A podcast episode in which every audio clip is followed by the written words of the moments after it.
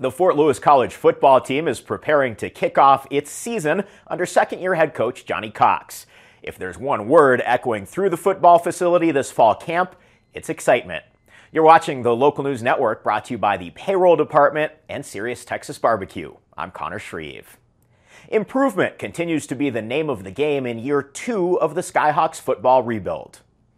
Excited. You know, um, you always got to learn and you always got to build off what you've learned. You know what your path is and what you've seen, and try not to make the same mistakes twice. So I feel like we've made some um, efforts towards really improving um, in every aspect of the game. So we're excited about that.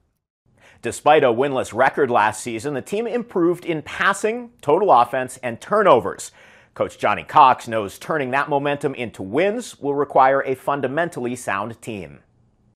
We're going to be much improved. Um, play with a lot with a lot of effort, okay, a lot of energy, and hopefully a lot of execution. Those are our, our major goals. And if you come to our games, we want to have a team that is not killing ourselves with uh, pre-snap penalties. You know, playing the game, tackling, being physical. You know, playing playing for each other. So it's a process to get to that point.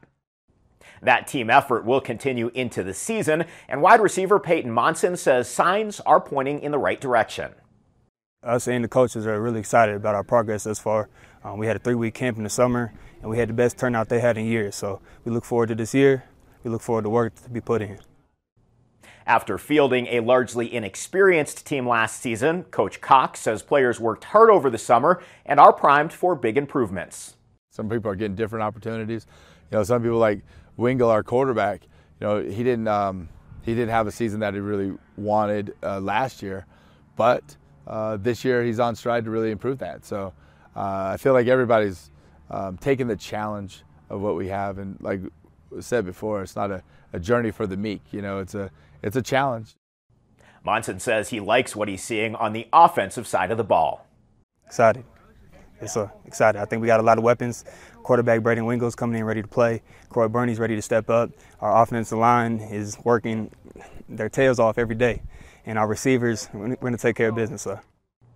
That business starts September 2nd with two non conference road games to open the season. The Skyhawks open Rocky Mountain Athletic Conference play at home against New Mexico Highlands University Saturday, September 16th at 2 p.m. You can follow the football team's season on the Skyhawks Coaches Corner Show from Local News Network this fall. The video show will be released every Thursday beginning August 31st, while the podcast version will be available every other Tuesday beginning August 29th, wherever you get your podcasts.